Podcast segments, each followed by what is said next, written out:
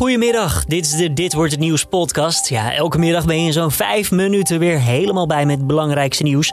Met vanmiddag aandacht voor een dode na politieachtervolging in Broek in Waterland. Het ministerie heeft de financiën niet op orde. En IJsland ontbreekt met een live act bij het Songfestival. Mijn naam is Julian Dom, het is vandaag woensdag 19 mei. En dit is de Nu.nl Dit Wordt Het Nieuws middagpodcast. Verdachten overleden na een politieachtervolging. Bij Broek in Waterland in Noord-Holland zijn zes verdachten aangehouden na een overval op een waardetransport vanmiddag in Amsterdam-Noord. Daarna gingen de verdachten er vandoor in sowieso twee auto's. Dat leidde tot een grote politieachtervolging. Ooggetuigen omschrijven wat ze zien in een Twitter-video. Die Porsche Cayenne, die Ja, had met, een, met een Audi A6. ja, Audi RS6, maar die had een geweer uit precies. vandaan. Hè? Ja, en die staat te En die, ja, die mikte op ons. Dus ze Ja. stonden op scherp, maar nou eh, lopen ze hier met automatische geweren. De achtervolging eindigde in een weiland bij Broek in Waterland, waar meerdere keren werd geschoten, zoals te horen is op een video gemaakt door een van de omwonenden.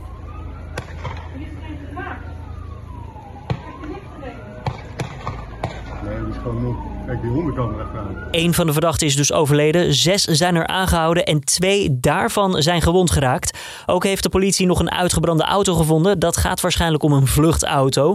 Later komt de politie nog met een persmoment hierover. Het ministerie van Volksgezondheid geeft toe dat de financiële administratie inderdaad niet op orde was. Het gaat om de miljardenaanschaf van coronamaterialen zoals mondkapjes, coronatesten en beademingsapparatuur.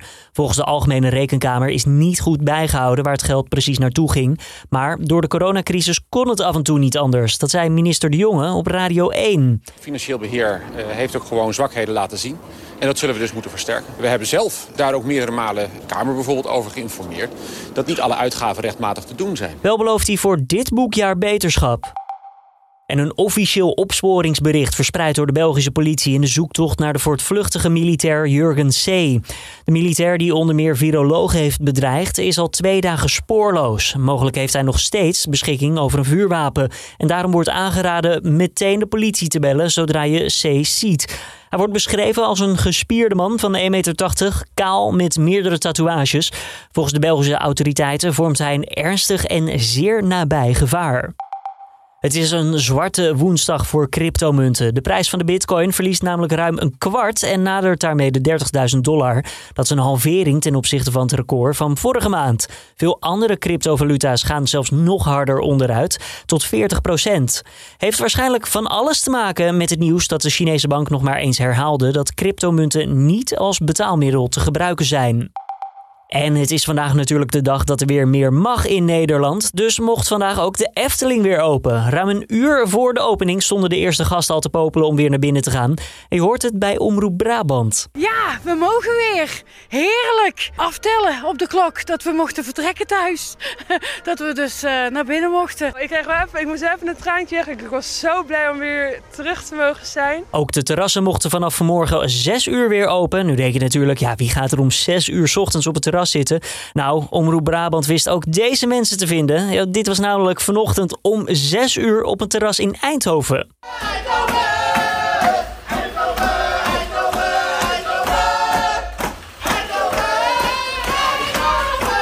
Of deze zorgmedewerkers bij Hart van Nederland. Vroeg?